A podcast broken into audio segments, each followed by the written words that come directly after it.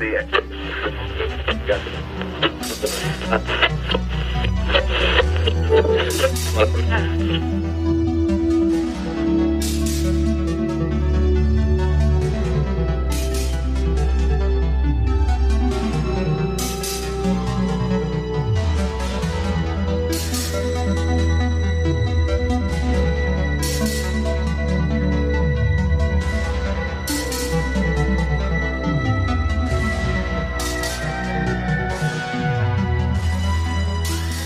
Welcome to the show. This is the Magician and the Fool podcast. My name is Dominic. I'm one of the co hosts of the show.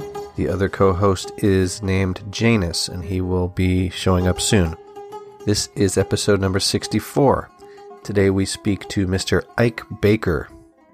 Ike is an author, a content creator, a practicing ceremonialist, and initiate of several lineages within the Western esoteric tradition including Freemasonry, the Hermetic Order of the Golden Dawn, and the Martinist Order of America.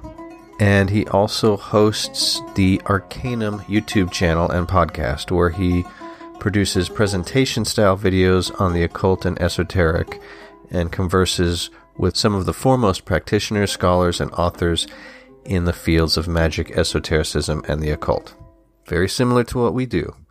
We would definitely recommend you check out his YouTube channel and podcast. And you can also check in with him at his website, ikebaker.com. Ike is an extremely knowledgeable, charismatic, and articulate proponent of Western esotericism and is just a fascinating guy to listen to and hang out with. Uh, it was a lot of fun. We are sure you're going to enjoy this. Before we jump into the episode, we would like to say a huge thank you to our Patreon supporters. Um, the reality is, the show does cost money to produce, as well as time, of course, and we really do count on our supporters to help keep things running. If the funds dry up, then it's likely that the show will eventually come to an end, which is inevitable someday anyway. But if you would like to help us continue producing this kind of content, please feel free to go to our Patreon page and do what you can to help us out with a one time donation or a continuing donation. We dedicate this to Hermes and Asclepius. May any merit that we generate doing this work be distributed to all sentient beings so that they, together with us, may equally realize awakening.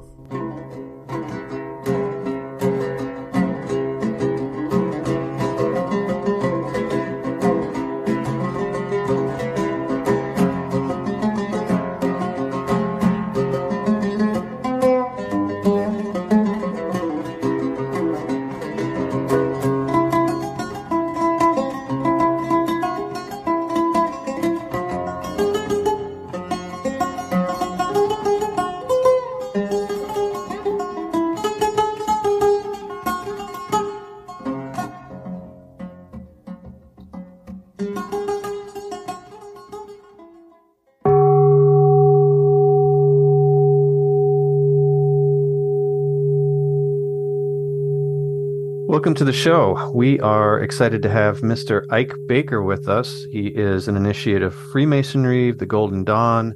He's a podcaster, scholar, I would say, and, you know, all around cool guy. We're happy to have him here. We've got a lot to talk about. Welcome to the show. Thank you so much for having me. Um, I've been a fan for a, a number of years, so it's a real pleasure to be here with you guys. Well, we're so pleased to have you. You're doing great work. Thank you. Yes, very great work, and and, and we're going to definitely talk about your your offerings, your your podcast, your YouTube channel. You're working on some manuscripts, lots of stuff going on. But um, for those of you, the audience who don't know you, we like to always start, you know, at the beginning. Tell us a little bit about yourself, how you got into this stuff, um, and and we'll just go from there because there's a lot of topics we can touch on. Sure. Um, so I, uh, it's a pretty strange story, actually. Uh, I had studied comparative religions, things like uh, Hebrew mysticism as well. Uh, I had some early training when I was about 19 years old in, in Zazen, uh, Buddhism, meditation, the koans and all that stuff. And even pursued a esoteric Taoist energy work, but uh, you know, kind of a grab bag. Uh, in the spirit of of of my my times, really my generation, it was it was spirituality a la buffet, and probably around 2006 2007 um, my aunt had a tenant and this tenant threw herself in front of a train turns out my aunt had to go and clear the apartment out and she asked me and one of my friends at the time if we'd help her because apparently this lady was a hoarder. So there was a ton of stuff. And um, so we went over there and she had a section of the apartment which was just filled with piles of books and like n- notebooks and stuff. I mean, the, the, when you open them, the, the, the binding, uh, the spine cracked, crackled because they never, never been touched. You know, there was still cellophane on the journals.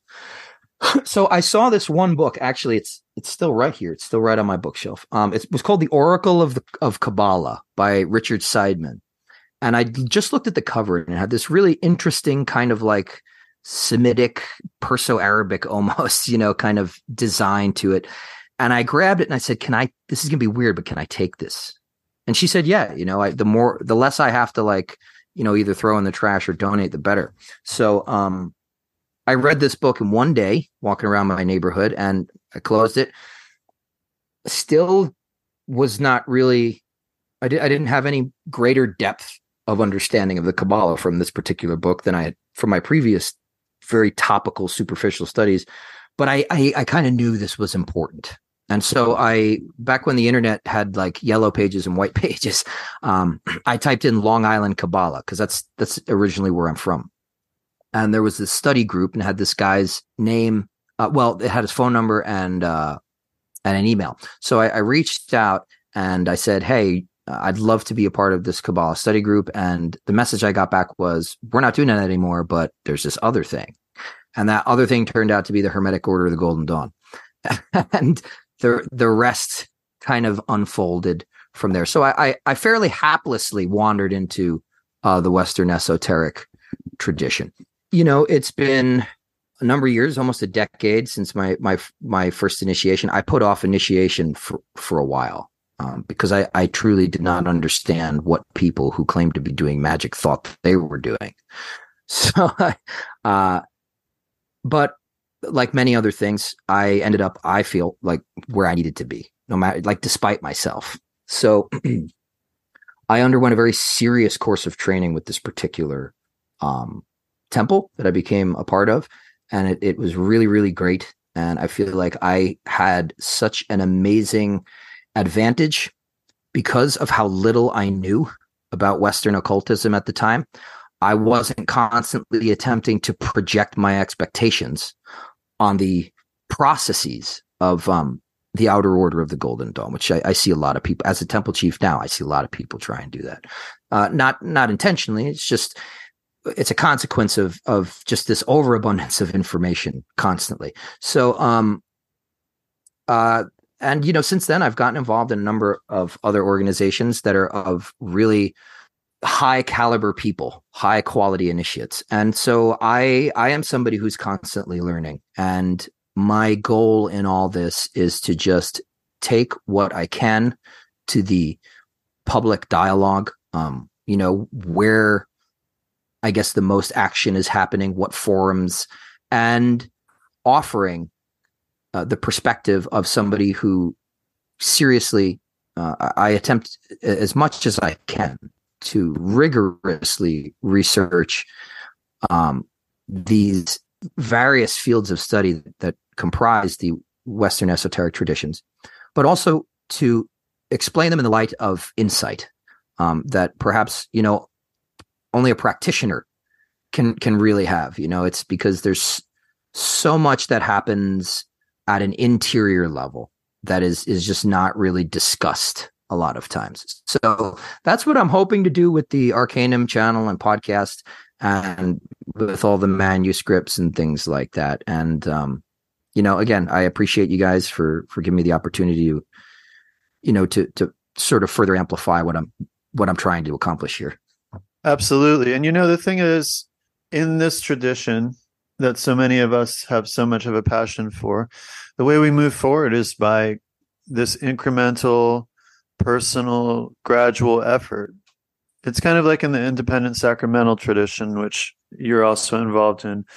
We priests in the in the in the you know in in the apostolic sacramental tradition that's independent that's outside of the romanists and the official orthodoxy we don't we don't tithe. We don't have large communities paying for our for our vestments for for for our churches for our bills. We have jobs we have families we have homes we have bills we have expenses and still out of our pockets we're paying for our chalices you know? And the reason i'm bringing that up is because that's the way it is in the in this tradition is there's this constant investment and this investment comes straight from people who also are living their lives and paying their bills and have all of these other things. So there's this element of sacrifice and commitment that's really there. And when that sacrifice and commitment is there to me it's just such a beautiful thing because there's sincerity involved with it. There's this passion that you see in people like you where it's coming from their heart. It's coming from their soul. They're doing it because they want to do it. Yeah I, I agree with that entirely. I mean, I, I feel that, you know, it's as I'm sure, you know, you guys do as well. It's, it's quite a sacrifice, but on, on another, on a deeper level, I feel like I've tried to run from from from this stuff before and it just doesn't work out at a certain point it's like um i do i really do feel like sometimes the path chooses you um of course we're always free to exercise our free will but i don't think i i don't think i couldn't do this you know i've i wouldn't feel like a whole person that's true and you know in traditional cultures for instance, if a medicine person is going to be initiated and they try and run from the training, the spirits usually mess them up. You know, there will be a sequence of misfortunes, or they'll get in an accident, or things just won't be working out. And then they'll go to the medicine person and be like, Why can't I get anything to work in my life? And they'll be like, The spirits want you to be initiated you have to be initiated you don't have a choice you have to be on the path and there is that element of it really and the thing yeah. i love about the western mystery tradition the authentic aspects of it are that most of these people these beautiful beautiful people are working in this very humble way mostly anonymously not looking to be public figures not looking to be big shots there's and that's a that's a wonderful thing i mean when i watch your show, listen to your podcast, you're focused on the material and it's serious and it's scholarly. So it's beautiful because it's going to take the people who are listening, who are watching on a journey into that material rather than a journey into your personality. Yeah, I, I think that that's, you know, that's, that's a big part of it. Um, trying to serve, trying to serve the, the traditions and you know, the big thing for me is that context is something that a lot of us are missing on the practical side. We're missing a tremendous amount of, of historical context. And what that allows us to do is sort of interpolate. So we, we get to, like I was saying earlier, we get to project our own expectations of what this is going to be. Well, if a system is to be viable, then there has to be some sort of objective, repeatable um, sort of outcome and you know you you you see it a lot where people will kind of branch off from the Golden Dawn, and uh, I, I speak of the Golden Dawn now just because it's the one that I'm the most familiar with. But there's a ton of different splinter organizations, uh, you know, made by created by initiates who never got past the outer order. Well, the interesting thing is like you do not know the Golden Dawn if you've not been in the inner order. So, um, I mean, the the outer order to a degree is a blind for the inner order. Um, it's basically like sort of this outer court where it's testing you to see like, are you are you going to stick around? You know, and and are, are you going to allow the processes of of uh, initiatic alchemy to break you down and then put yourself back together under the auspices of spirit?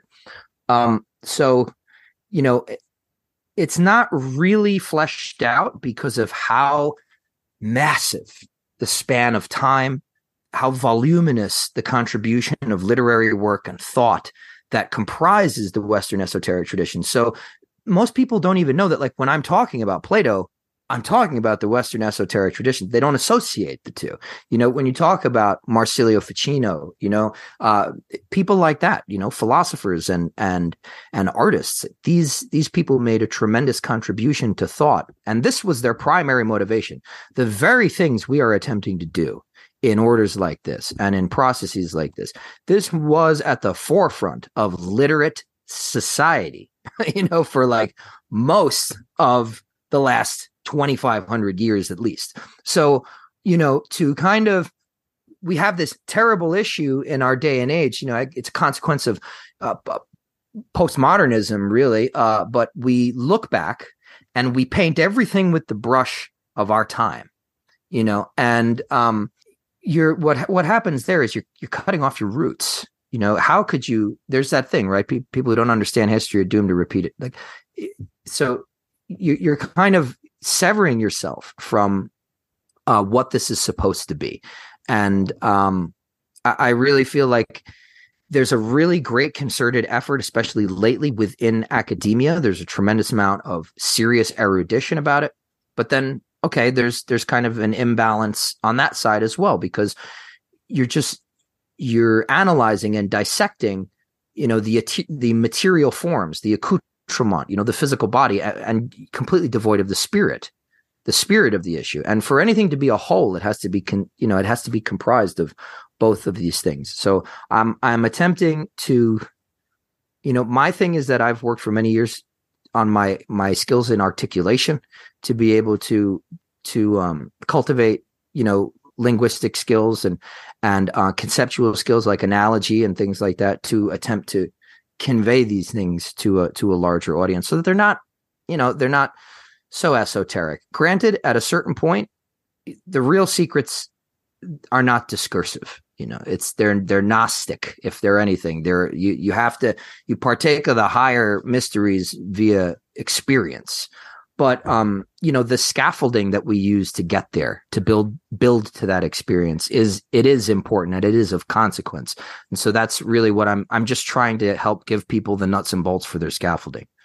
Nice nice. And i'd say your goal of of articulation is you're you're definitely doing a good job there because uh, you are able to articulate these ideas fairly clearly. And that's super important when you're when you're trying to talk about such complex topics and what you had just said reminded me of a conversation that you had on one of your episodes actually um, you were talking to dr gregory shaw uh, great episode by the way we've had uh, Mr. Shaw on our show a few times. I huge. Miss, huge, huge Greg Shaw fans. Yeah, yeah. we love him.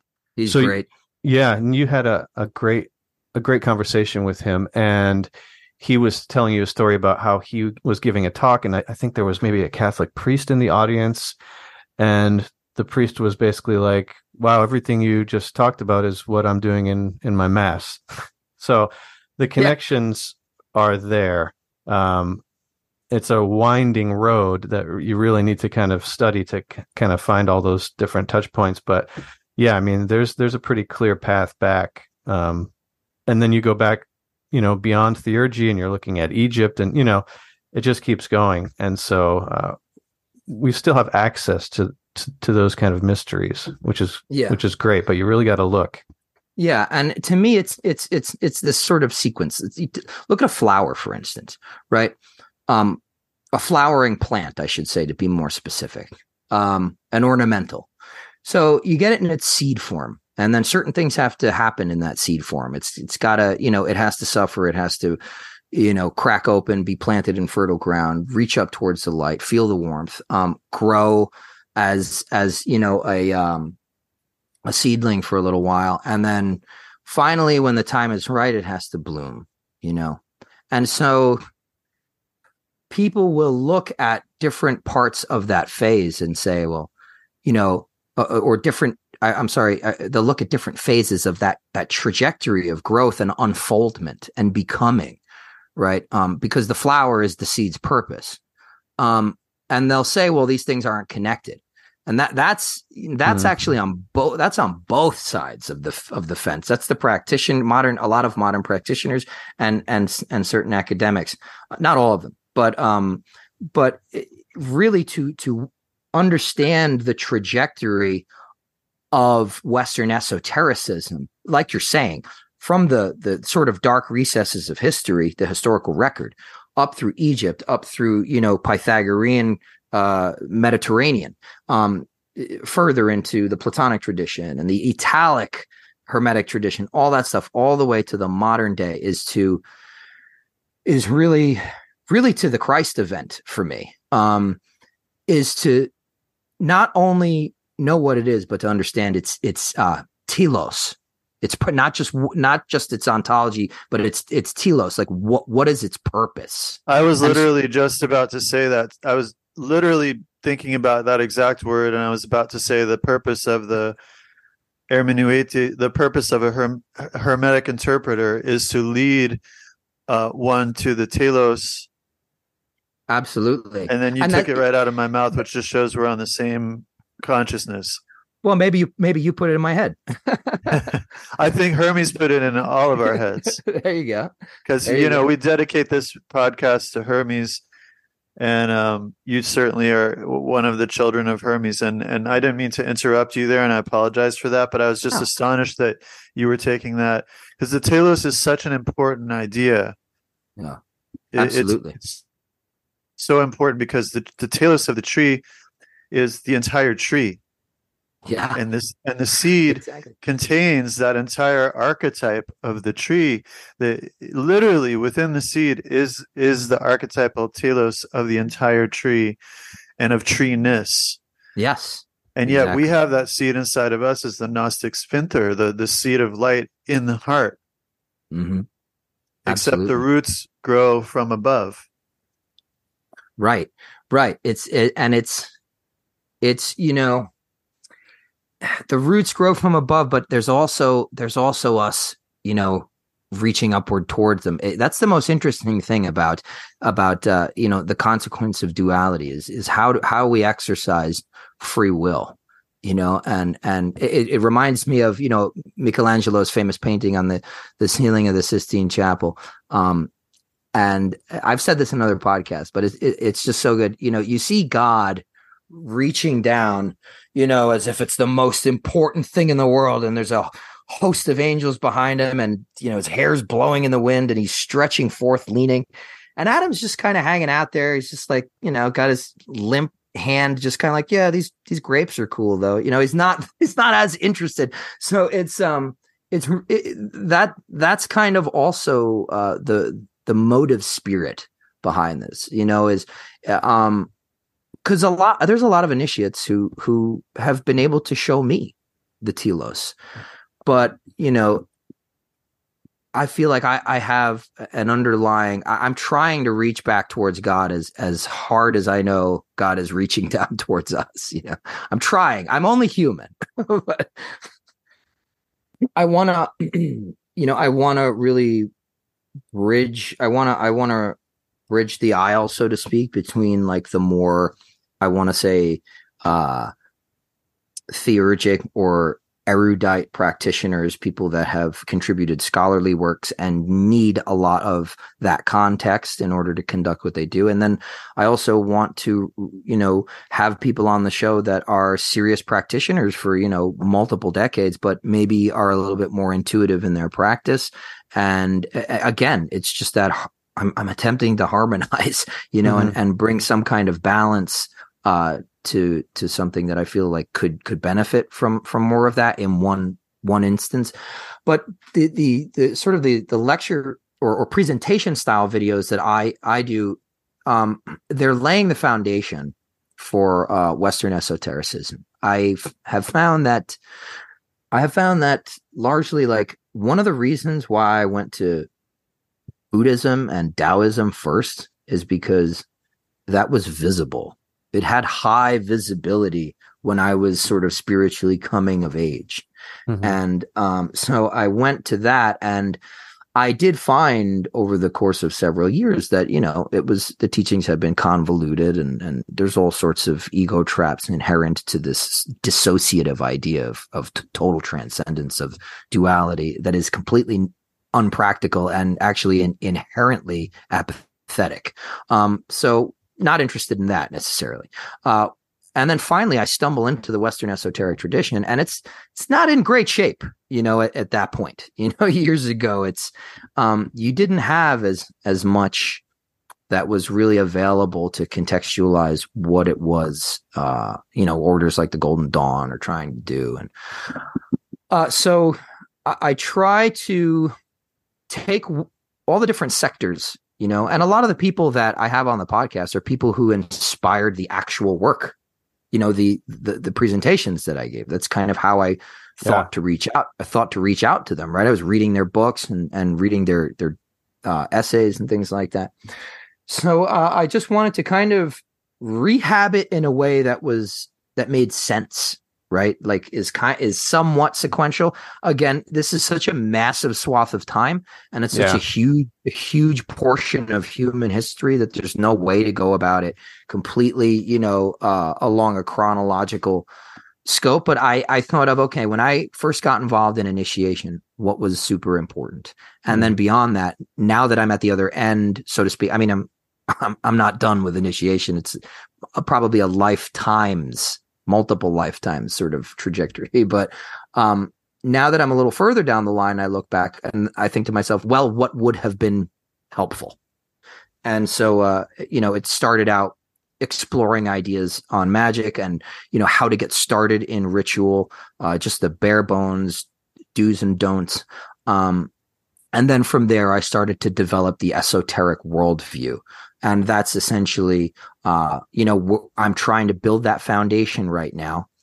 And then from there once there's like a place that you know me and my audience and and you know whoever else wants to participate eventually um once we're at a point where there's a really firm understanding about what this is and how everything works together for the most part then I, I can start going off and just finding little niche areas of interest to discuss and, and flesh it out even further, you know, but on, until I'm going to treat it like a course, like a college course, until we really lay the foundation. I'm not going to start talking about, you know, Enochiana and, and things like that. It's just, yeah, yeah. We got to figure out what this is first. Well, so not to say you, I was gonna. I was gonna. Do you got something, Janice? I had something. Yeah, but it, you can go if you want. I can wait. Okay, I was just gonna say. Let's go back for a second because you said something interesting that I'd like to focus in on. I'd like to hear more of your thoughts on this idea that you mentioned, the transcendence of duality. And I think you wrote an article on it recently, which was interesting um, on your blog. I, I, I, believe that's where I saw yeah.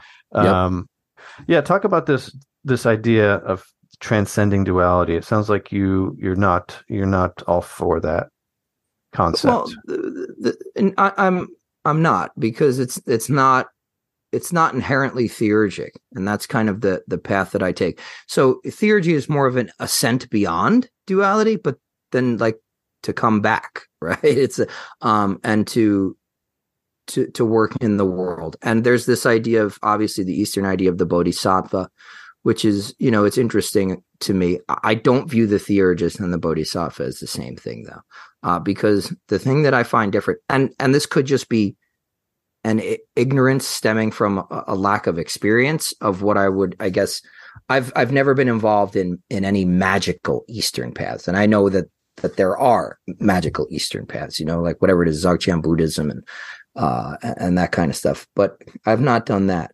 But I think that the diff the major difference between the Western path and the Eastern path, because they there's a tremendous, like an uncanny amount of consonance between the two uh, but where they differ is in this idea of transcendence. You know, the the Western theurgist, you know, wants to be in the world, um, perhaps not of it, but wants to be in the world and spiritualize the world. And in order to do that, they utilize the constituent elements of the cosmos, right? We're working, the theurgist works with the planets. The theurgist works with the zodiac.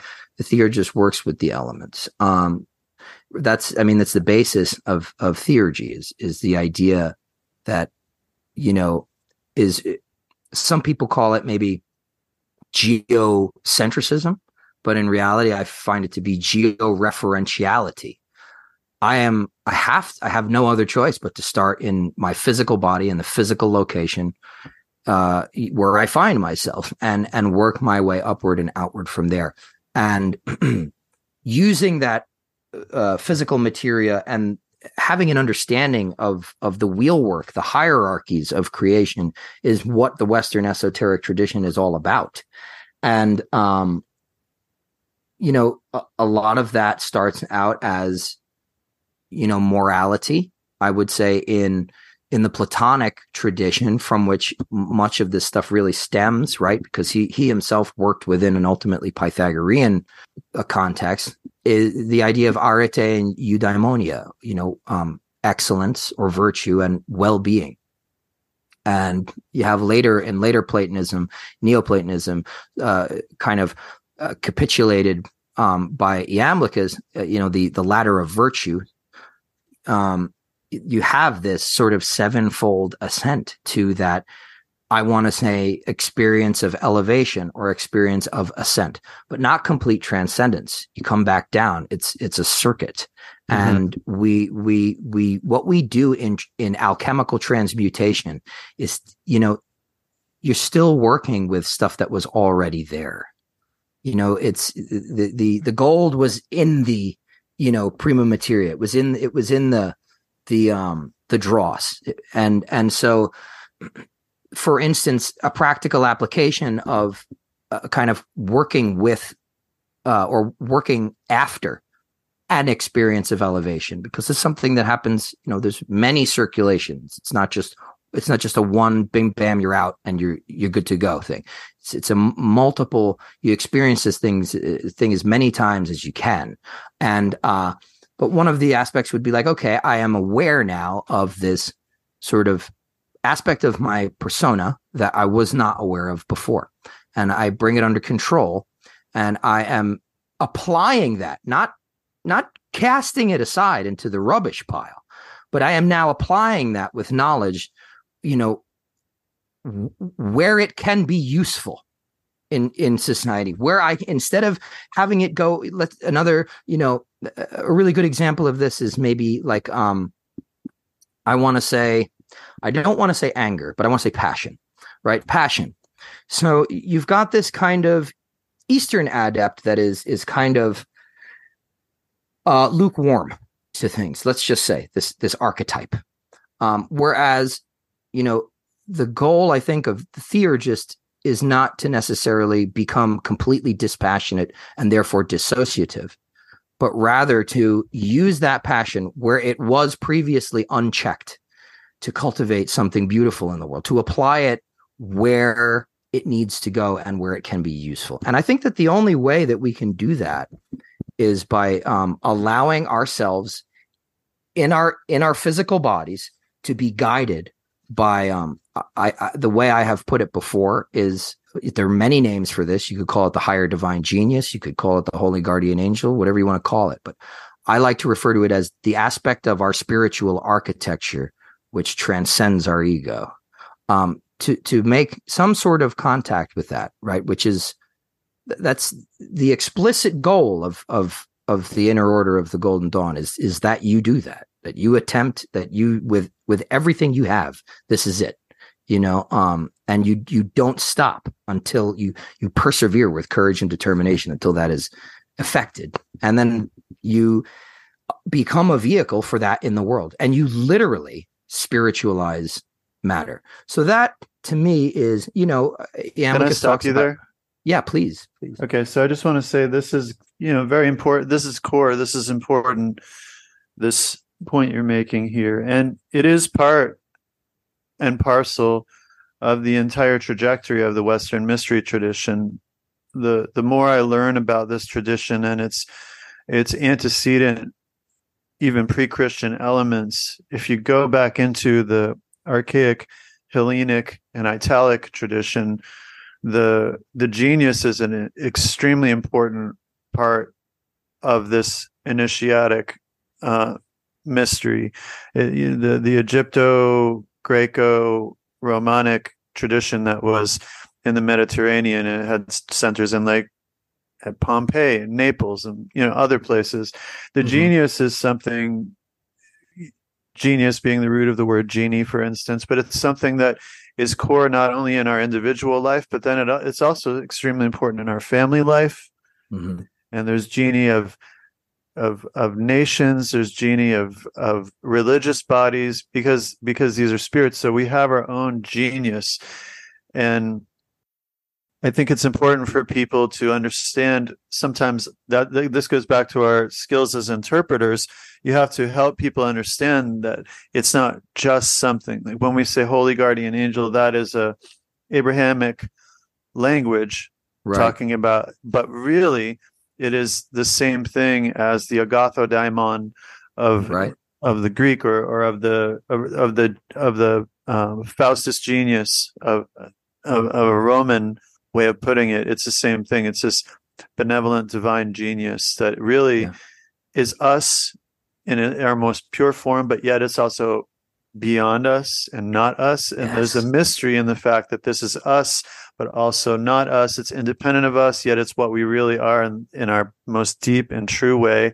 It's not just a philosophical abstraction of arete to aspire to or something like that. It's not an intellectual idea of self perfection, although it inspires that motivation within us by its Mm. inf- radiance in our lives. It is an actual intelligence in the in Jung's like it's like in Jung's more religious writings he talks about the the star that leads that leads the soul onward and it's that star above our head that shining Right. radiant star the blazing star above our head. That is our genius. And this is so important. I feel like so many younger esotericists magicians whatever you want to call it mystics if they would just start here start here at this point before you do anything else just start here. Start listening for that still small voice in the heart. Be aware of the fact that this being is more invested in you and your well-being and you achieving your highest potential than any other being in your matrix really. That Mm. this being is the is is emanated from the divine and set over you and you can establish a relationship with this being and an interaction with this being and by doing so in a mysterious way you come t- to true self knowledge I, I, that was so beautifully said. Uh, Uh, I, I honestly, I couldn't even put it better myself. Um, can I quote you on my, uh, my, my show? yeah sure I, uh, that, a long that's exactly, that's, it, that's fine. I'm long winded. Uh, I, uh, I think that that is the most important thing that I have learned from the Western esoteric tradition. And the you you do you see it everywhere. It's the Agatho daimon. It's Socrates's daimon, right? And it's also in the Picatrix, right? The Perso Arabics they called it perfect nature, and they said perfect. Just as you're saying, they said it exists exterior to, and it exists. There's a there's a there's a species of that which exists within us, right? It's the macrocosm and the microcosm, and even in the the the later Neoplatonic tradition, Proclus in his commentaries specifically says that the daimon is both exterior and interior to us. So that whole daimon, you know, is it the holy guardian angel? Is it inside? Is it outside? It's clarified right there if you're looking if now if you're one to just go based off of the textual stuff. So like yes, a thousand times yes, and it's it, the what I think is really important to note about that experience is that it at least in my in my experience and and many of the the adepts of the uh, uh you know that are pursuing that work um not all of them but many of them i've heard experiences that that kind of you know corroborate my own because i was feeling e, totally insane my experience of my genius my higher divine genius has completely contradicted almost every single thing that I every preconceived notion that I had about what it meant to be a quote unquote spiritual person. Um, you know, uh, because a lot of that right, was culled from movies, television, just these expectations that are that are mostly aesthetic in our culture, right? Unfortunately, we, we have there are great things about consumerism, but there's also this kind of thing where it's like, well, I'm only going to go you know, skin deep with anything because it's okay, I have that. The pin goes on my lapel and I go to the next thing. Um, and th- the reality is that when, when you begin to, first of all, you can't turn it off, right? Like you were saying, Janus, to listen to this still small voice. Once you start hearing that, it's not, it's typically it's, you're going to hear that forever.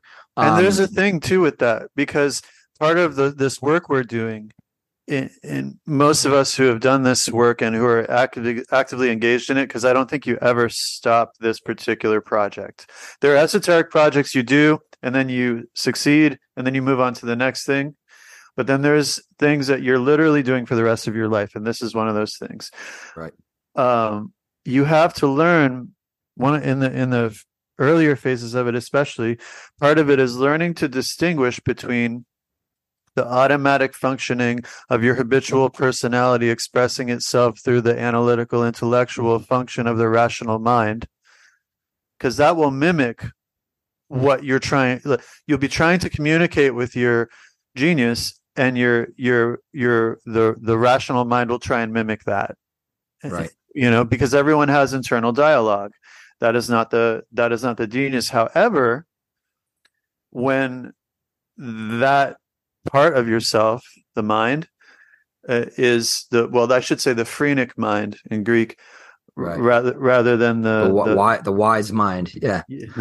when when the mind is entrained to the angel, then the angel is able to speak through that part of you too. The angel can use your mind as a transductive receiver and speak to you, but first your analytical function has to become adapted to the influence of the genius and then the genius can communicate to you through that but usually i find that it speaks as an objective voice which you can you learn to recognize it goes from being still and small to being clear because you're attuning yourself to this influence and it is such a beautiful thing because this this being this angel this genius this daimon is a confessor for you too. When you're crying when you're having a hard time when life is hurting you go to your genius and you talk to them. And i have had miraculous experiences uh, through confiding in my genius my genius knows me better than anyone else and i trust my genius more than anyone any any other being just about except for of course the supreme you know in god. And of course i completely trust thoth. I completely trust hermes. I love him with all of my heart but i would not say that my genius is separate from him him him and uh, the spirits that serve him you know because Hmm. spirits form the body of a god in a certain way as their emanations. But that being you can trust your genius you can confide in your genius. If you're having mm. trouble understanding something in your life you go to your genius. If you're trying to make an important decision go to your genius. If you're trying to understand some weird dreams you had go to your genius. Go lay down in your bed. Go sit in your chair. Have a moment of meditation. Silence your inner dialogue. Be quiet and listen and an answer will come. And the more you do that the more the darkness of your mind will become illuminated by the influence of this wonderful, wonderful thing that it just to me it is like having it, it it's just evidence of providence to me the Yes. fact that we Yeah. have this Yeah. it's it's it's certainly evidence yeah of and of of some kind of omnibenevolence which maybe we don't see in the demiurgic creator but certainly this is the emissary of that which is omnibenevolent and and above you know the the demiurgic influence and that's why it's so important that we we we ascend um and it reaches down we reach up it reaches down and as you were saying um this is that's the whole point of traversing the middle pillar on the tree of life for anybody who's a kabbalist you know it's because the sphere of Tifereth, right? Like you were saying, it's in the heart. That is the chamber, the bridal chamber, where that's where that intelligence comes down, that part of you, that genius will meet you there. And as you're saying, you know, for me, it started out as a still small voice and and kind of mental pictures. And as I grew in my my uh, interaction with it, it's now immediate you know if typically it's it's not going to it, it it communicates with me in several different ways right i mean there's synchronicity which is huge i'm constantly having conversations with my environment. Um, I'm constantly interpreting my environment, you know, and it speaks back, it speaks to me. Uh, it will initiate a conversation in in a very in a way that mimics very similarly like anyone who's familiar working with the tarot, you know, you, there, there's kind of this egregore underneath it. it the, the, cards will speak to you once you have a relationship. Well, my my genius speaks to me through my surroundings as well as the voice, you know. Um, uh, and it, it, it's I have found actually, uh, Janus, that in moments when I am really suffering, it's right there. It's right there. When I when I ask with a heart full of sorrow and eyes full of tears, why? Um i get an answer immediately and it, it really it's there's there, it's the best thing that's ever happened to me. Um and the thing is like I, why not try and share you know the road there these techniques and and this ultimate trajectory that i mean everyone has been talking about everyone of consequence in western spiritual tra- uh, traditions has been talking about for 2500 years you know? So so that's uh, to me, it's I, I I'm trying to. You asked me earlier, um, Dom, what am I really trying? What trajectory? What tack am I taking with the channel? I'm trying to get us. I'm trying to get enough established to where I can kind of lead people in that direction, the mm-hmm. direction mm-hmm. of of theurgy, the direction of the genius. Um, and it's not to say that anything else is invalid because it's all part of it's you know it's all part of the all and yeah you know sometimes it's it's the more egotistical things and it's the more maybe immediate financial or whatever what have you it, sometimes it's those things which lead us to the foot of the holy mountain so to speak you know so you can't i'm not trying to be de- derisive about it or or, mm-hmm. or dismissive of those things but i i certainly feel like you know um the the theurgic path is is one that it's it's one you you should undertake before before long you know and i, I would just want to make that for whoever is avail who, who is ready for that i want to make these things available and try and amplify their presence in the the overarching dialogue.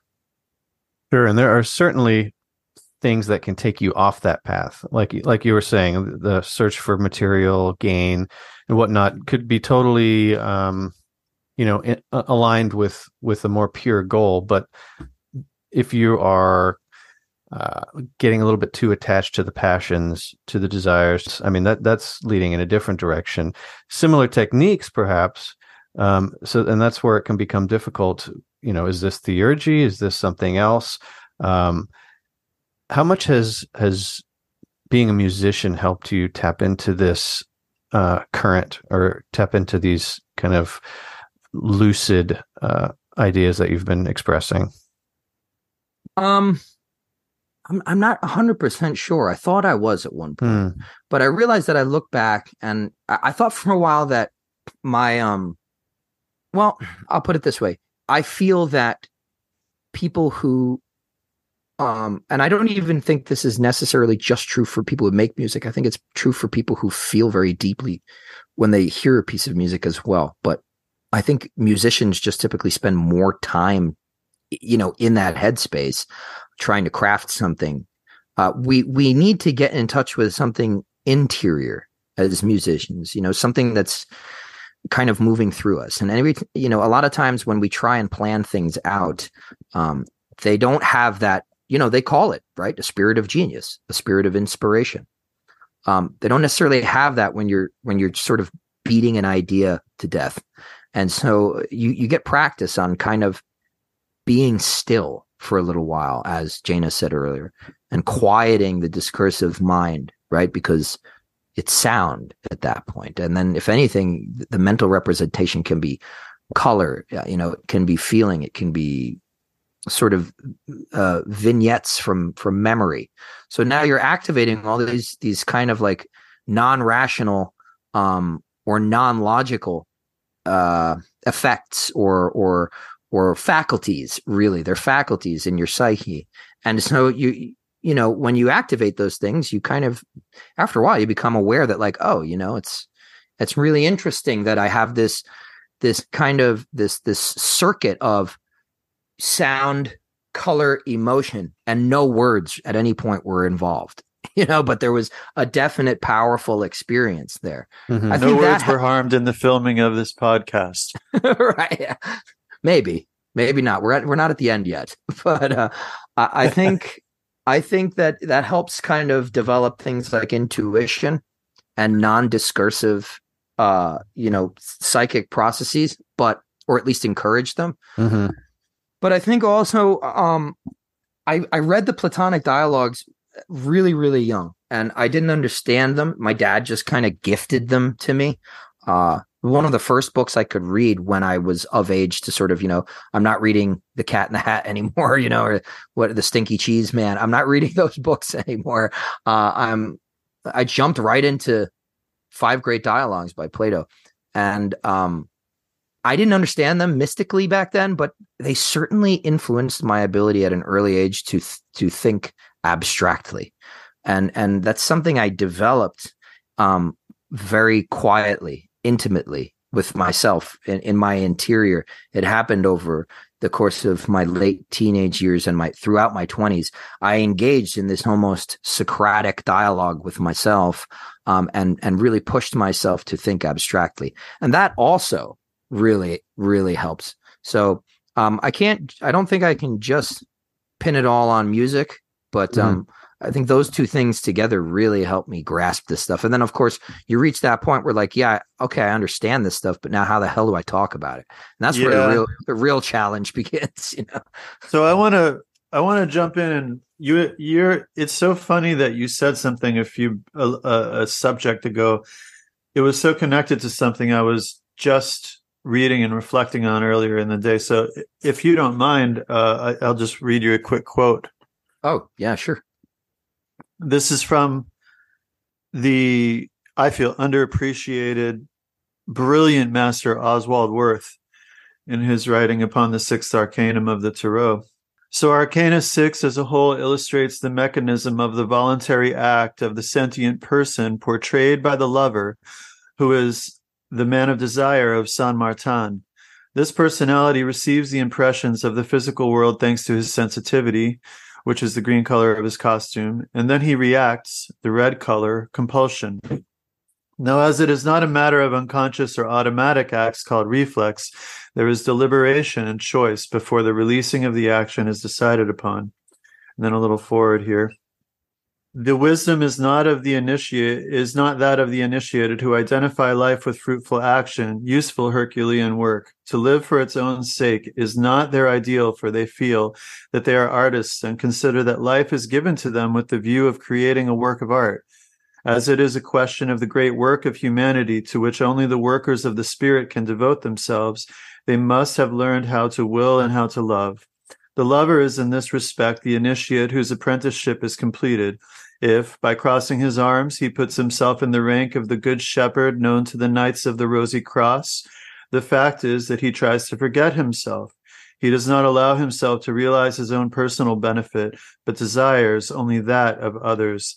It is this realization of this mortal beauty, moral beauty, which corresponds to the sixth Sephira, Tifereth, whose emblem is Solomon's seal, formed by two entwined triangles.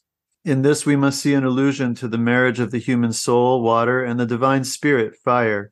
It is the star of the macrocosm, the sign of supreme magical power acquired by the individual who, with complete self abnegation, puts himself in the service of the whole. To love to the point of existing only for others, that is the objective of the lover. And I hear this message in what you're talking about just through this whole conversation. I hear this aspiration and this motivation in what you're discussing. It's very, it really is very heart centered and Tifereth centered. And I feel like all of the subjects we're discussing in this discussion are really centered upon that passage I just read. Absolutely. Absolutely. I mean, it's, I feel like it doesn't really matter how many physical initiations you undergo and how many ceremonies are put on for you. I think that the, the real, you know, those things can be powerful catalysts and they're, they're certainly, they're certainly powerful as, as magnets, right? Because you're, you're, you're, stating a very powerful intention when you go, th- you go through a ritual or even when you, when you put one on for somebody in, in sincerity. Um, but the real initiation happens in your heart. uh, and I think that that is the sine qua non of of the adept of any tradition. You know, um, it's it, the the the activation of the heart. Now, you know, it's that doesn't mean that you don't become angry anymore. You don't become upset or mad, right? Because I mean, it, it's passions are in the heart too. Um, you know, that fire is there, but it's just the redirection of that fire towards the most beneficial end. Um, and and typically it comes with a self abnegation to say, okay, I don't know how to act in this situation. Guide me, guide me, send my energies where they need to go. Um, it's a tremendous amount of trust, and um, but the thing is, you know, when you when you're when you're aligned with that heart centered intention, right? You don't want to gratify yourself in this situation. You know, you just want to serve. However, however that's going to work out. I, I have found in my own subjective experience that it always works out for the best when you just get out of the way. you know? So and and yeah, you're being guided by uh, like like I said earlier, I truly believe that the genius is the emissary of the omnibenevolent, you know, transcendent God. I, I really do, and I, I, see in in the genius a very very powerful analogy for, for Christ, um, and that's you know that's why unabashedly I am a Christian.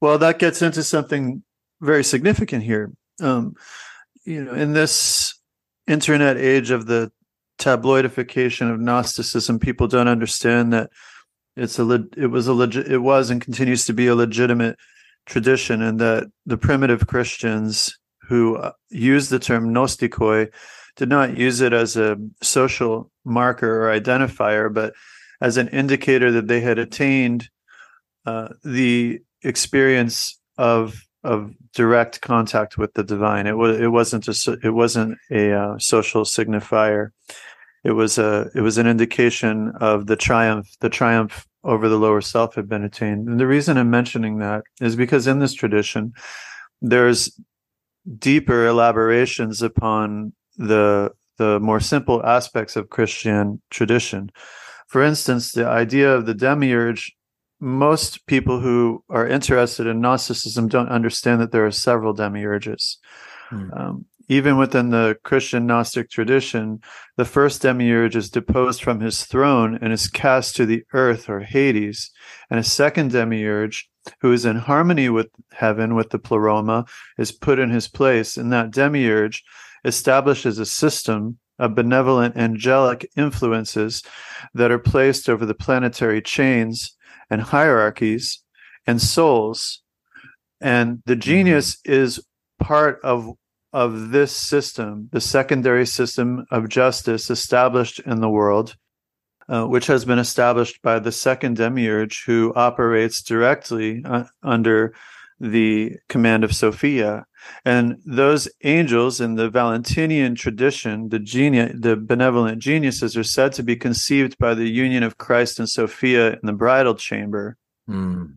So this is all part of the tradition, but yeah, and you see it. You see it even.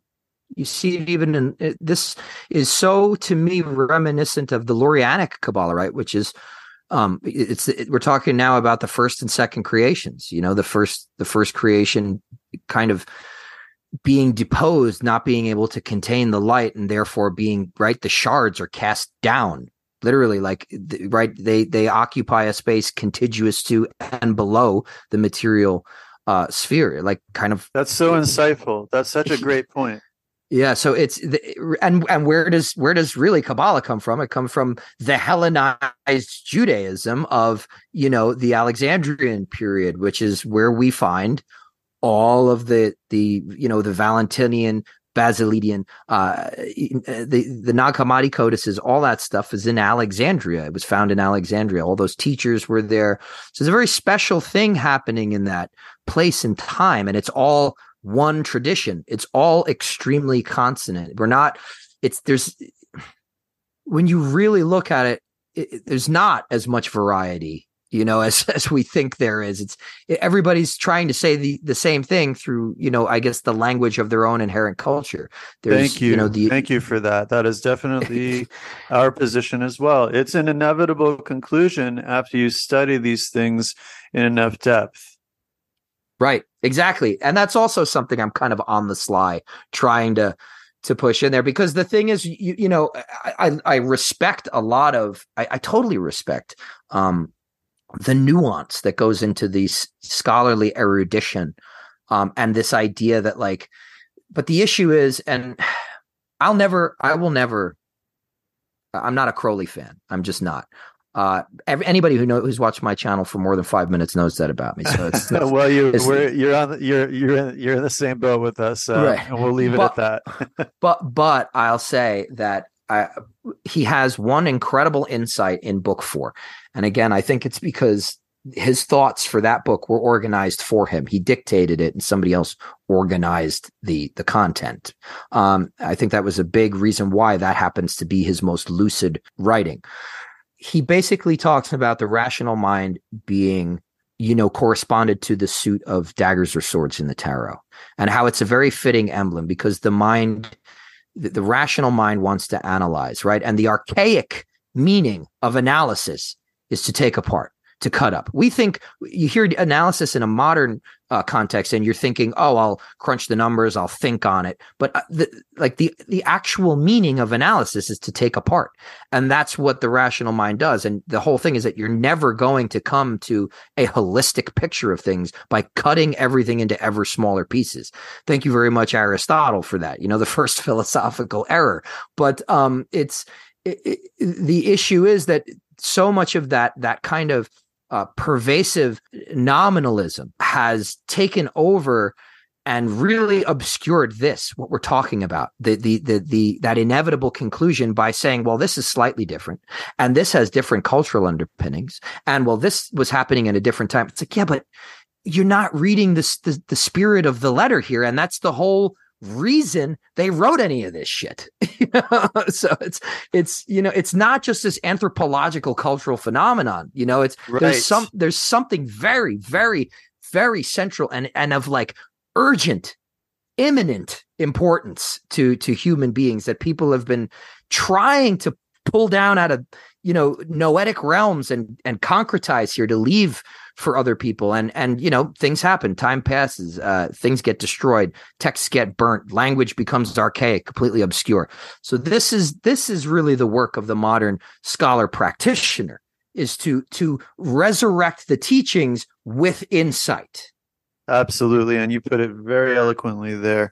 Like 60 second assassin said truth out the blue and it still ain't nothing new and it's true you know like it, the truth remains the same. Truth is not mutable. Truth is not changeable. The truth is the truth is the truth. And when you're dealing with people who are, were and are having interior mystical experiences of direct revelation a perception of the inner realm their experiences there will be an inner consistency.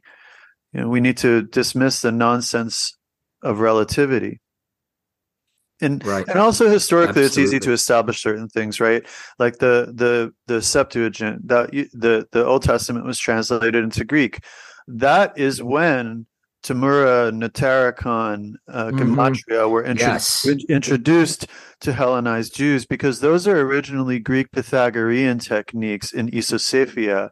It's yes. part of Pythagorean mysticism, which was an aspect of Neoplatonism and Gnosticism. If you read the early, I don't even like using the term Gnosticism because there are certain channels out there that really tabloidify it these days. But when right. I say Gnosticism, what I really mean is pre-Nicene primitive Christianity, because it was in right. an, an integral aspect of the original and true tradition. Thus, we see Clement of Alexandria, one of the most subtle and mystical Christian fathers referring to himself as a as a Gnostic. He says that right. he even gives you in in his writings he talks about what a Gnostic is, and it's essentially centered upon a love for truth and spiritual devotion. But anyway, in Alexandria, all of these things were brought into the Hebrew tradition, and and this is why you see contemporaneous writings from uh, Jews in other areas criticizing the Hellenized Jews of this of this area at the time because they were they were saying these Jews are bringing all these things that aren't Jewish into the Jewish tradition. You know, so so we can easily establish that many of these things we find in later Kabbalah came from the Pythagoreanism, Neoplatonism, uh, um, Gnosticism, Yeah. And Well, that is actually useful because then we can identify, okay, well, what was original to their to their tradition, and that's the Merkabah. Right. Yes, exactly. And even that was based on like an ascent through seven planetary spheres where like you you know they Right. eh, that, that they met quote unquote hostile angels. You know they had to like they had to like beat the the boss of the planet to like move forward. Um which, which is it's just it's just unbelievable, but it's um you know and and and that's the whole thing like so this stuff really has a Hellenic basis all of it. Um Yes. because the thing is like okay i understand the idea behind oral traditions right? I get it right? Um i get i, I the mouth of mouth to ear definitely exists. But the fact of the matter is that a lot of the stuff particularly like the Sefer Yetzirah and things like that we're basing it off of the oral traditions tradition of dating it. We can't you know we don't know we don't really know how how far back that thing goes back. There's no historical or scholarly consensus and that's what those people are typically good at. Um now the zohar obviously i believe it's the 1300s moses uh, de leon.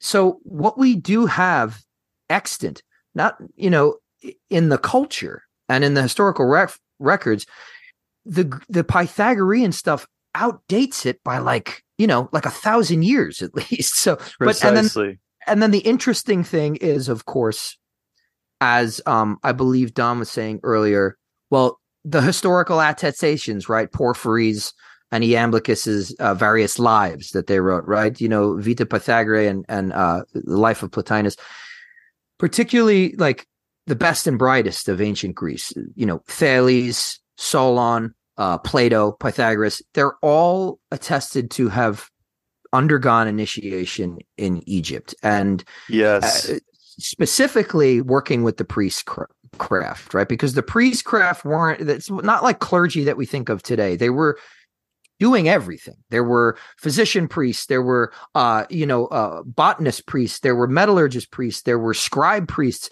So to, to, to become educated, you had to work with priests Mhm. and Yes. and and and the thing is that what make what do all the priests have in common? They're priests. So there's an overarching spiritual discipline uh, a perspective lens or i would say uh, an insight that is prerequisite to being a member of the priestly class and that is a lover of wisdom a lover of knowledge right? To me the egyptian priest class as far as we can go back those those were the first philosophers. The greeks learned how to do philosophy from them.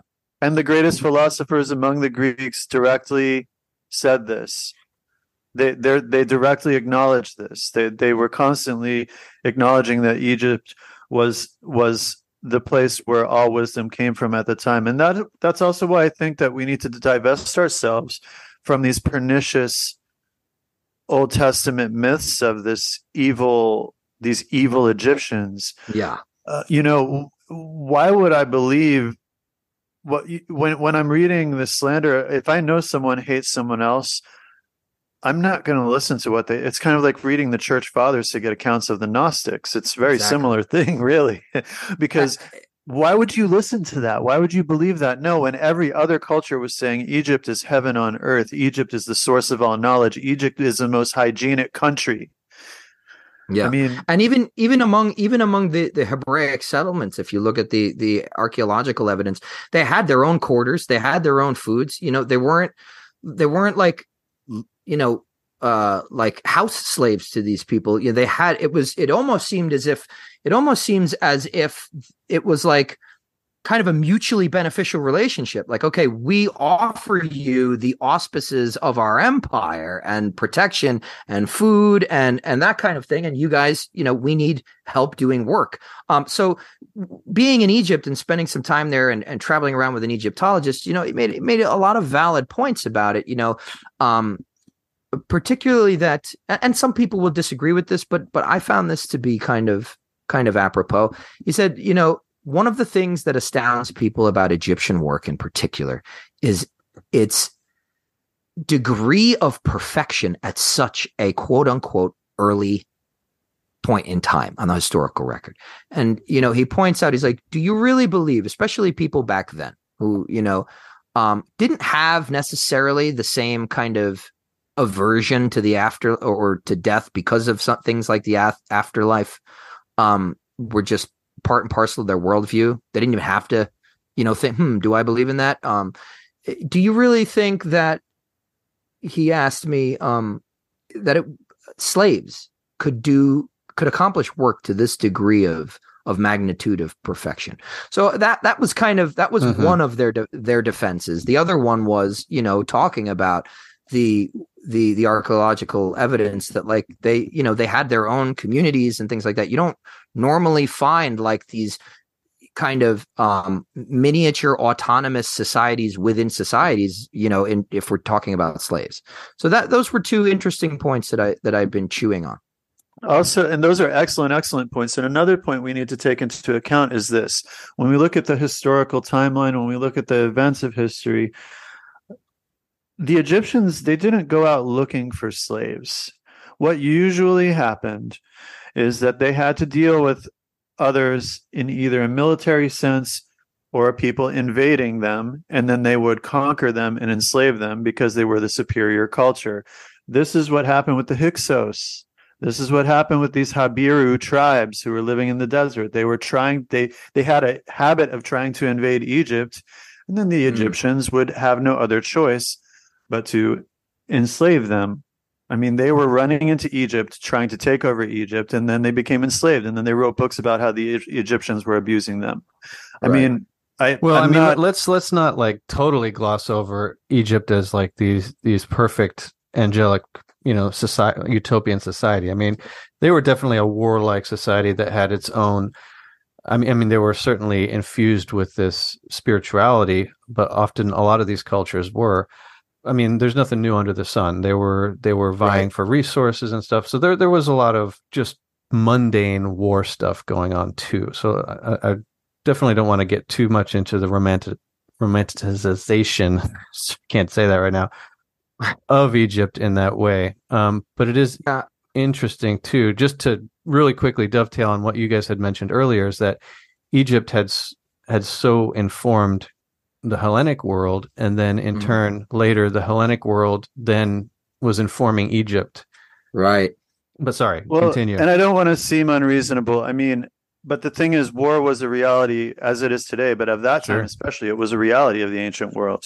So yeah and you, you also have to you also have to remember we're talking about you know millennia here so Mhm. it's like you know Right. uh it- we're we're talking about different generations of rulers different epochs you know um you know for instance Hatshepsut right? Uh the one of one of the female pharaohs of Egypt. She took the she took upon her the title pharaoh and she wore the the false beard of of the pharaohs. And you know her reign was typified by um peace. And what she was a really really good businesswoman um she you know at her mortuary temple there are uh frescoes and and and designs uh, uh still they're still it's incredible that they're visible um after s- such a massive uh, amount of time. But you can see like to commemorate uh her her reign there's there's uh drawings of or, or paintings of of her delivering grain and uh in, in to uh, a foreign nation. And and so she bro- brokering all these interesting deals and really bringing it to uh, a time of prosperity through um you know the sort of business like sort of commerce politics. Whereas her son uh was i'm forgetting his name right now but uh he was considered to be so not the, the egyptians uh revere her for bringing to egypt a period of prosperity that was kind of had been lacking in egypt but she also gave them and they're equally as happy about this as one of the greatest. I think i think i'm pretty sure it was Hatshepsut, but I i'm pretty sure she she bore uh one of the greatest warriors in Egypt. And so they were super proud of that because as as Janice is saying you know war war was a reality for them. They were surrounded by uh by people who um that's just right more money more problems type of thing Mhm. prosperity come prosperity comes and then you have to go to war and defend these things and but but i do i do agree that i definitely do agree that you know the overarching sentiments of uh of each dynastic period are subject to change Yeah, you know they definitely i mean totally. look at the look at the amarna period right akhenaten and just forcing everybody moving the capital forcing everybody to to you know have this really really strict monotheistic uh focus of worship. That to them was that to them at the time was a catastrophe. Absolutely. so yeah, it's it's it's totally imbued with the potential for for things to you know for things to change. But i i do agree that we have to question we do have to question narratives because you find that a lot you know? It's they do say like winners write the history books so Mhm. uh, we're we're finding more and more each day and context is important and dialogue like this is important Yeah, humans are going to human. yeah yeah exactly and the thing too is we have like we for for the the west has been held in the grip of a specific narrative for a very long time and it's informed so much of our academic research so much also of the western mystery tradition uh, and this narrative and i you know full disclosure I, I you know i am a clergyman within an abrahamic tradition Uh-huh. so I'm saying this from within an Abrahamic tradition and within a tradition that operates in at least a partially Abrahamic context. And I'm saying that this narrative should be questioned. I Right. think it's it's held a stranglehold because of the cultural hegemony it, it's had on on our understanding of history for far too long. And so for far too long, even hundreds of years of scholarship things like what we're discussing with the Egyptian and Hellenic perspective have been sidelined and neglected if they counter if they contradict or question this narrative. And it's time for us to uproot the elements of this narrative that are fallacious in favor of the truth. The truth should be our objective in everything. We should always be striving for the truth and looking for what is actually what we can actually establish as factual so it's not Yeah, I necessarily that I I'm agree. coming from a bias. It's coming. Uh, my bias is the truth. My bias is look. If you- yes If you look at Egyptian temple theurgy, sacramental theurgy, Egyptian sacramental theurgy, and you are familiar with the structure of the liturgy, if you're familiar with the structure of the traditional either Western or Eastern liturgy, um, Eastern, especially in the its iteration in what used to be called Constantinople, um, you know, in Byzantium or in the or in the older, the the more I would say argue more true forms of the Western liturgy, and then you develop an understanding of Egyptian sacramental temple theurgy, you will see it will become unquestionable that the central rite of the Christian mysteries must originate in Egyptian temple practice. And not only that, if we look at R.A. Schwaller de Lubicz, we can Mhm. also see a correlation so close as now I know that correlation doesn't imply causation, but when we when we see the way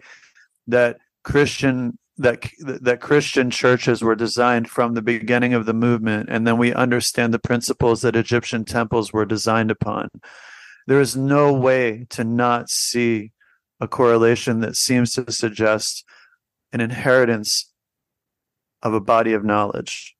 Yeah. Yeah, and and and it's so interesting to me too because all how all those all those Coptic Gnostic, as you are saying, really a better term for it is is sort of um, pre-Nicene Christ, uh, primitive Christianity.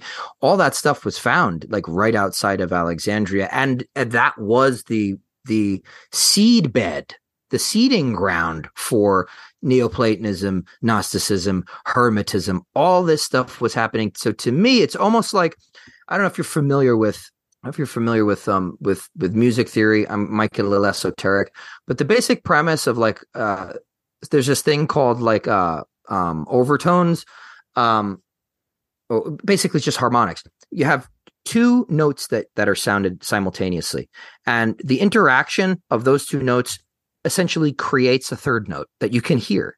And I, I feel in some way that and, and this is this is completely unsubstantiated uh maybe not completely, but it's it's definitely more of a feeling. I'm not ready to go on record and say I can point to the documents and yada yada yada. But my feeling is that Neoplatonism and and Hermetism, basically the Platonic tradition, I want to say truly, uh, whether it's Neoplatonism, Middle Platonism, whatever it is, but when the Platonic tradition and Hermetism began to encounter one another, I believe that Christianity was that third thing that sounded that that that third note that was necessarily um, created, and that's not to it's not to imply that uh, that I believe in you know more of a symbolic, strictly symbolic interpretation of the Christ event itself.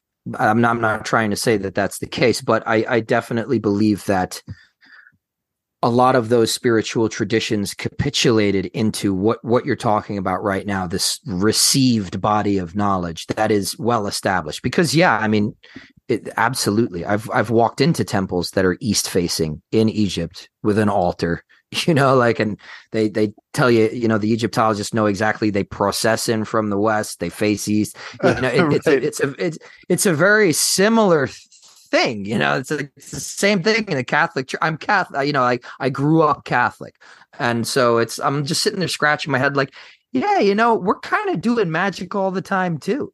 Yeah, well, if, and as a priest, you walk into one of these temples and you're like, oh, I could just walk right up and do mass right now at this at this altar. Everything's set up just right. Yeah, yeah. you just got to keep you got to keep uh, uh, some consecrated hosts in your pocket. Absolutely, yeah. Well, you know, in, in there's a, a, Byzantine in the Byzantine liturgy, they would do this stational liturgy where they would they would have sometimes they'd have a deacon um, moving around the city. Uh, move the the center church would consecrate the hosts, and then the deacon would go to the other churches, and then they would also do this thing where they would literally process in a circular way around the entire city with the hosts. It's so it's just so solar. They'd move in this clockwise way yep. through the streets of the city from each church to each church. It, i mean if that's not met for those who people who understand ceremonial magic there's just no way to deny the solar the the nature of the solar theurgy that's being practiced in these contexts and i would also say you know you were saying oh I, i'm not denying the symbolical nature of christ well there's a uh, early uh, scientific around the time of Darwin. There, there's uh, I think maybe Haeckel, but I'm I don't want to I, I, don't want to say I, I, might be wrong about that. But there's a term phylogeny recapitulates ontogeny. And so if you think about that, right, like the genesis of the, eh, you can see it in the genesis of a baby in in a, in a mother's womb, and the way that the genesis of the baby in the mother's womb it, it, directly parallels the the genesis of a chicken and an, and an alligator and a and you know maybe a bear up into a certain period. The the the fetuses all look the same and then turn the genesis of these fetuses uh, recapitulate the genesis of life on earth from uh, one-celled organisms to to tadpole-like organism to to uh, amphibious to to a to a land dwelling organism you see that process recapitulated in the development of the child within the womb in the same way the the event of of the Christos and his sacramental descent into matter and the mm-hmm. subsequent uh, explosion of, and release of the life forces throughout the cosmos at the crucifixion uh, this is in the spiritual life of the mystic, this entire process of the descent of the light and then the then the emanation of the light is recapitulated. Phylogeny recapitulates ontogeny. You know, we have to be, we have to conceive God within ourselves and give birth to God. As I think Meister Eckhart said. We have to conceive God and give birth to God within ourselves, or or the or the incarnation and descent of God has no meaning for us. We have to participate in that by becoming pure and receptive mirrors, uh, the unclouded, pure, receptive mirrors of the transcendental light of the flowing nature of the Godhead. Right. Yeah, and and you even see you even see that kind of uh, trajectory as you were saying this this growth towards um you know uh, uh this this certain um, release of life energy and and obviously in the in the crucifixion and, and right the resurrection to the true life uh, the conquering of death. You you see it in in Western initiatic orders, even. So you go through typically an outer order, uh, and I'm talking now about a certain branch of of the Western esoteric tradition. You know, the basically the GD and derivative orders. You undergo a series of initiations which recapitulate, you know, uh, Hebraic rites, uh, Samothracian rites, uh, Egyptian rites, and but the main event is Christianity, you know. And the thing is, people go through the outer order and they have this hodgepodge, this kind of s- sampling of all these different cultural, really cool um, rituals. And that come with their own things called in oracles and it's very interesting.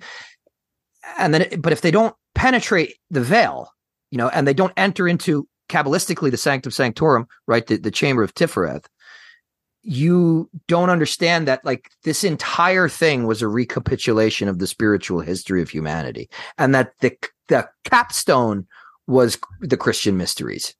You didn't get there. So now it's like we're out here in the woods doing other stuff um when in reality uh you know interpolations as dom had said earlier are taking us off the the the right uh, the specific path. This was specifically supposed to lead somewhere, and now we're we're elsewhere, as you said earlier, Dom. But you know, we got distracted.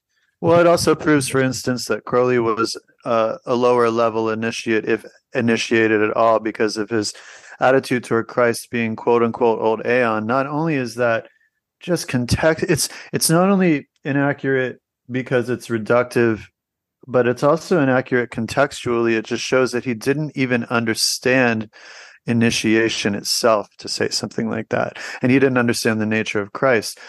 This is why in the early Christian, because there's no said old aeon, the Christians were the ones, the primitive Christians were the ones talking about the procession of the aeons.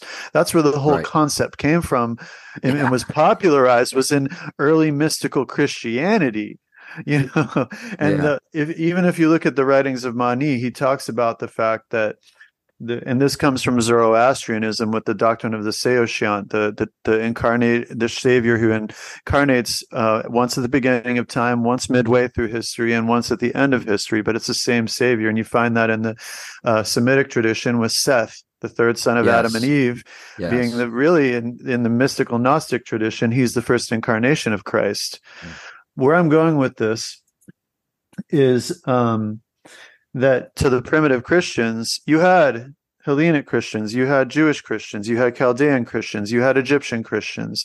Each of these people, they understood the Christian mysteries through their culture and in their cultural way, because this movement originally was not limited. It, it was understood, like you're saying, that this this event was was literally an event horizon. It was a transformative juncture in time and space. And Philip K. Right. Dick said the same thing. Yeah. And so for each one of these cultures, it still had the supreme importance. Jewish mm-hmm. Christians, Christ is still Christ.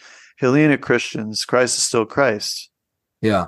And it's it's it, you know, not to dwell too long on Crowley, um, but it's interest it's it's interesting because here's the thing, right? So Christ also says, you know, pick up your cross and follow me in my way. You're not worthy of me, you know, and and so that call to sacrifice and self abnegation and creating a silent space at an interior level in the heart what we were talking about you know towards the beginning of this conversation that's the you know the giving birth to god. That's that's the creating a space where you know the the, the christic force um that is available to you you know uh is able to incarnate and um and use you and in the world. And and the thing is you don't really see that in crowley's writings. You don't he was not able i do believe he tried but i don't think he was able to sacrifice himself fully. And you have to sacrifice yourself fully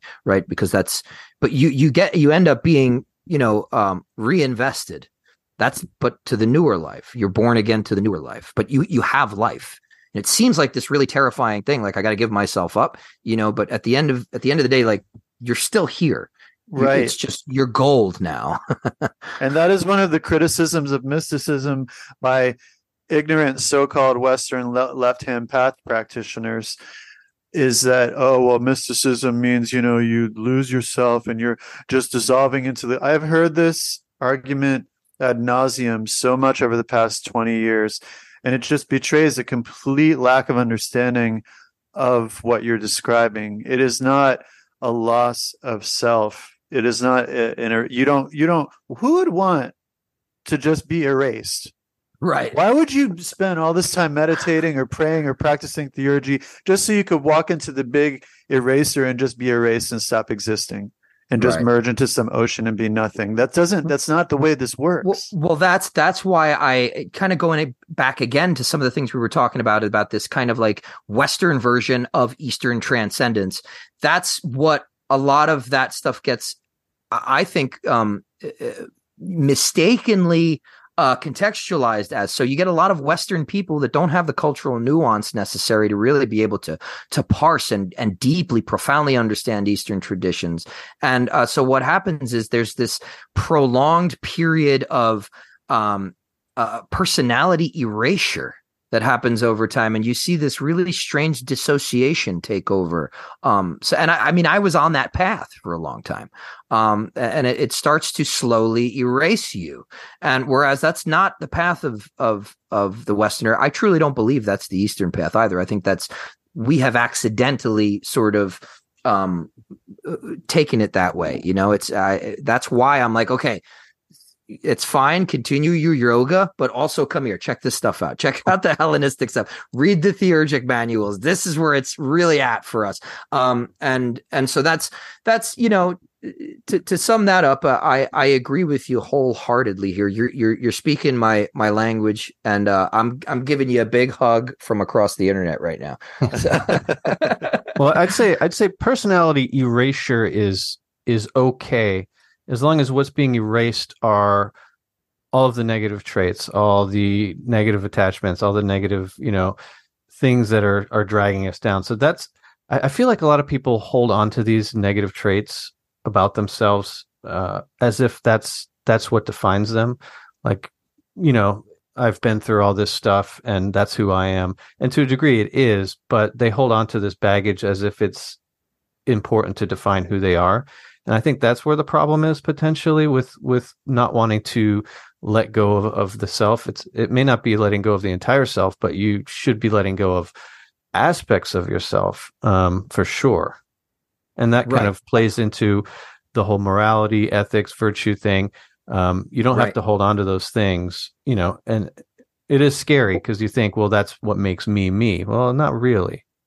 Dom, I'm so glad you said that because yeah. that was on the tip of my tongue, and I was I was trying to think for a minute of how to put the way you, put it's better than I could have, and I think that it's important to understand, for instance, in the Hindu tradition, and which passed into the Buddhist tradition, car the seeds of karma are in the storehouse of the mind. Okay, so the Mm. mind, and Oswald Wirth likens this to um, two cards, the Hermit and the Empress, actually for different reasons, but the seeds of karmas are in the mind. So the habit, the habitual personality is like this process, really, that occurs uh, from an accumulation of our experiences and our decisions and our actions.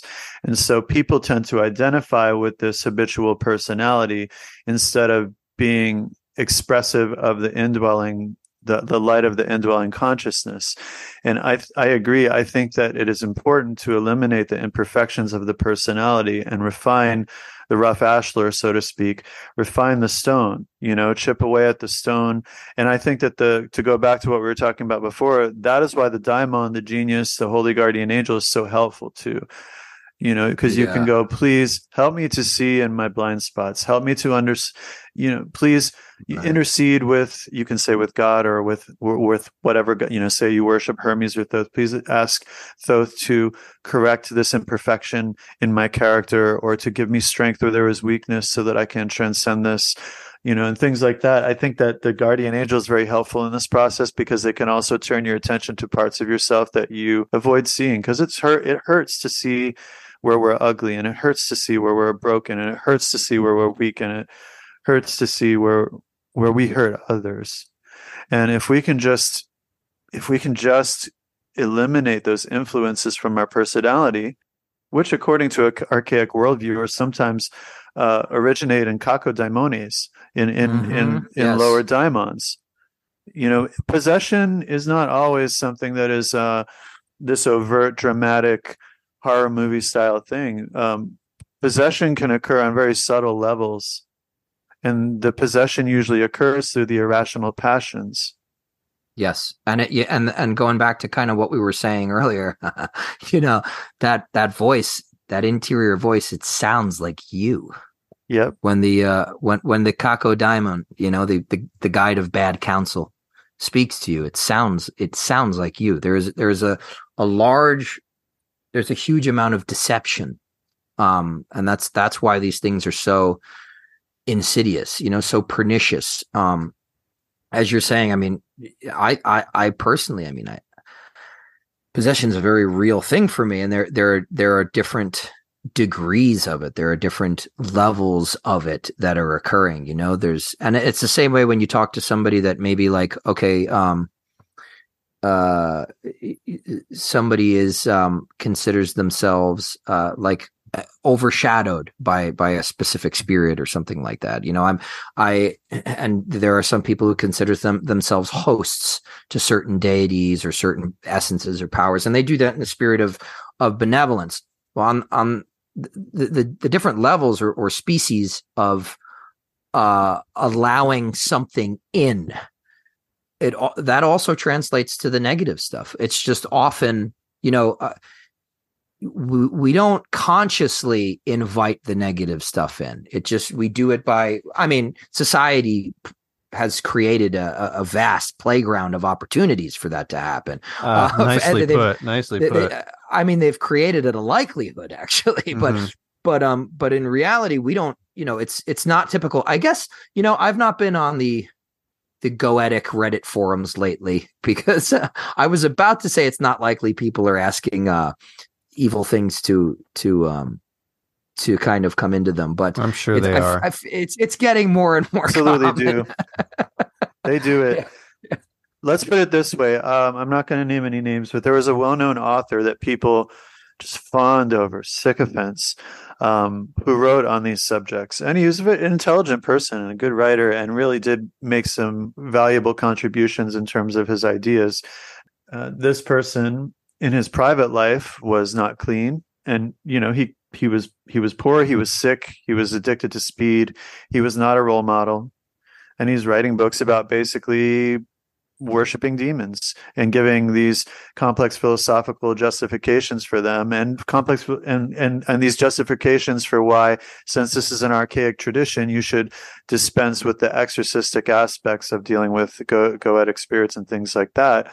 And now there's all kinds of people doing this work where they go oh well that's just a christian overlay and it's like do you understand that prior to christianity the theurgists who were dealing with these spirits were also using similar techniques just with with a different cultural overlay and this guy and people memorialize him like he was a saint and these are the things that Mm. unfortunately contribute to disorder in society Yeah, yeah. It, it's always amazing to me that people don't see, like, basically grimoire. The grimoire stuff is it's there in the PGM. You know, the phylacteries, the circles, the names. You know, it's like it's not Christian. It's just you know through the Middle Ages and and and Renaissance, the the appropriation of these techniques, sort of clandestinely by really Catholic clergy, just changed the framework. But this stuff, this is a this is a techne, right? That's what Dr. Skinner calls it um because that's what it refers it refers to itself that way.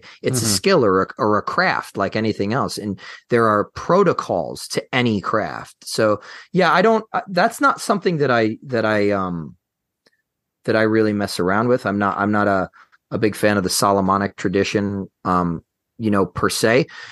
But uh I definitely the one really solid thing that I got from from well there are many solid things I got specifically from my training in the Hermetic Order of the Golden Dawn but the first thing is to be I would say overly cautious of this stuff right? Because at the end of the day we are always going to be at a severe dis- disadvantage when we're working at things on the with things on the other side of the veil because and a lot of people get this twisted. They they don't realize like just because it's presenting itself to you in a as a particular image that doesn't mean that that image is in any way consonant with its inherent nature this you know things lie on that on that side and you know uh, uh things are able to lie on the astral to a greater degree than than we are able to lie and hide ourselves on. Well, on not only that, but we lie to ourselves to pretty proficiently as well. No one ever thinks no one ever thinks it's going to be them that's taken advantage of by the spirits because they obviously know what's going on. Uh, we all, and I've been there. We all think that we are immune because we know the stuff but yeah. you know we have a, a, really great ability to lie to ourselves as well as being lied to so uh, it's it's doubly dangerous agreed all right so ike we've covered a lot of ground here and i think it's been a very fruitful conversation also yeah. shout out to our elu cohen out there we're grateful for your work in context of what we were just talking about you're needed in the world and we love you please keep doing the good job and fighting the good fight uh, Cohen boys in the house. Um, like, what are you doing right now? Like, what's going on with you? How are you working in the world besides your podcast? What projects are you at work on? Uh, so I'm uh speaking of Elu Cohen, I'm I'm working I'm finishing up the audio book for uh Michael Osborne's uh, translation of uh, Martinez de Pasqually's treatise on the reintegration of beings. So that obviously I've spoken about it before on on on my own podcast and stuff. Elu Cohen has a really special place in my heart, and um, it's why is that? It, it's it's and what is for those who don't know, for those people listening to our podcast who aren't familiar with that, can you give a little breakdown of that? Yeah, so it's um the Elu Cohen obviously is is is was a um I want to say it was a, a, a sort of derivative uh, of f- a Freemasonic sort of uh, interpretation by a man named um, Martinez de Pasqually, who uh, was was absolutely brilliant, and um, obviously he trained Louis Claude de Saint Martin and Jean Baptiste Willermoz um, in this specific uh, particular system of elect priests of the universe. Uh, he had a very amazingly uh, Gnostic uh, sort of cosmogony and cosmology uh, that it was just it, it, when you read the treatise it's like where was he getting this stuff from a lot of this stuff wasn't you know academically available or or um, within the reach of uh, you know it wasn't in circulation for public reading so um, and i've got a couple of theories on that but i won't uh, that i won't get into but he created essentially this order of exorcists um, that are, are, tasked with uh, certain, you know, uh, ritual operations. Um, but the overarching uh, idea about uh, the Elu Cohen is the reintegration of of human beings to um, an elevated state, whereas uh, we are we have been denigrated or or, or degraded um, of our of our own volition. And we have kind of stepped down from a place of integration and integrity and now kind of allow ourselves as we were mentioning earlier to to be influenced and inhabited and and uh, really become enmeshed or mired in this sort of uh, the the demonic influence that uh, that uh, obsessive, you know, potentially possessive uh, element in in fallen creation, and and so uh, to me, that's some of the best you know some of the greatest work that you that you can undertake it's it's extremely noble it's extremely necessary right now and um it's just in order that when for me all this stuff all of this stuff really exploded. Everything from my channel, everything that we've talked about, it was all there in latent form. But it, when I read the treatise on the reintegration of beings for the first time, and you know, unfortunately, it wasn't uh, Michael Osborne's translation because I wasn't out yet. But when I read it for the first time, it was like there's very few times in in I think a person's life when they have such an aha moment and their mind is so physically blown that they just start laughing and there's goosebumps. And it was just this unbelievable moment of like I I I see now. I understand. And uh, so um and I think that happened for a lot of reasons. I think there's there's some sort of karmic element to it obviously you know I myself have have come to that work and uh, it's it's something that I know that the people who do work it, um, they are some of the best and brightest that I've ever encountered. And actually, those are the for anyone wondering, you know, those are the people that I learn from. Those are the guys that are that are teaching me. So, so yeah, the Elu Cohen has a has a tremendous place in my heart and i'm super super excited that it it just kind of happened. It just worked out so perfectly that michael heard my podcast with with gregory shaw actually and uh and he said uh you know i love the podcast and you've got a great voice for this stuff. Do you want to do the audiobook? And i was just like Amazing. are you kidding me? Absolutely. I would i would love to do that. So so yeah so i'm working on that and i um I'm doing a lot of uh, Masonic uh, speaking. I'm traveling uh, Monday. I'm flying into Phoenix, Arizona to give a talk at Ascension Lodge, uh, number 89 there. And also, I'm working on two manuscripts. Uh, the first of which is for Tria Prima Press, who have, you know, they've published Jaime Paul Lamb's work and P.D. Newman's work. And um, it's basically a, a series of of it's 12 essays on the Western esoteric traditions everything that I was kind of talking about earlier, this idea of erudition and insight and kind of this this through line, right? That that kind of inherited or or passed on tradition. That's that's going to be the focus of that book. And then I'm working on another manuscript for Llewellyn, which has to do with uh combining the things that I've learned. I went to school for for acupuncture and Chinese medicine, and I've worked a lot of uh, Taoist um, inner alchemy and energetic practices. So I'm I'm kind of taking. I don't. It's not my intention to graft, you know, the Western tradition onto th- those traditions of the East, but there's definitely a consonance there. We're definitely utilizing a lot of that stuff in magic that we're just not explicitly taught, or if so, it's extremely obscure and archaic language. Um, so I'm working on a system of of practical uh, magic that is is sort of a synthesis of both of those things. That's tentatively calling that etheric magic, and that's you know that, and obviously just keeping the channel going. And I love talking to people like yourselves. I love doing. Um, I love having these kinds of conversations that we've had today. I think a lot of owes to the caliber of of hosts that I've had. So again, I've been a big fan for a long time. And it's such a such a joy for me to come on and talk about this stuff with you, you gentlemen today. Oh, we're so glad to have had you on. I mean, it was such a wonderful conversation, and we definitely encourage our listeners to check out your podcast if they haven't heard it because it, it's well worth it. It will be rewarding for them, and you're doing really, really worthwhile genuine imp- important work and you, you, can tell your heart is in this and we appreciate that because we're coming from the same place. Our heart is in this. We're doing this out of a sincere sincere wish to benefit others and and and share things and we can see that you're you're there too and we want to support you and we will continue to support you. We love what you're doing um, and uh, just again, people check out Rose Circle Books. Keep your eye on Rose Circle Books because that's where the audiobook is going to be coming out of this. And as you hear, Ike has a very nice speaking voice, so I'm sure it'll be quite pleasant. and even before it comes out, if you want to check out Rose Circle Books, there's a lot of very interesting books published specifically on this subject and from within this tradition by the illustrious living legend, Piers Vaughan.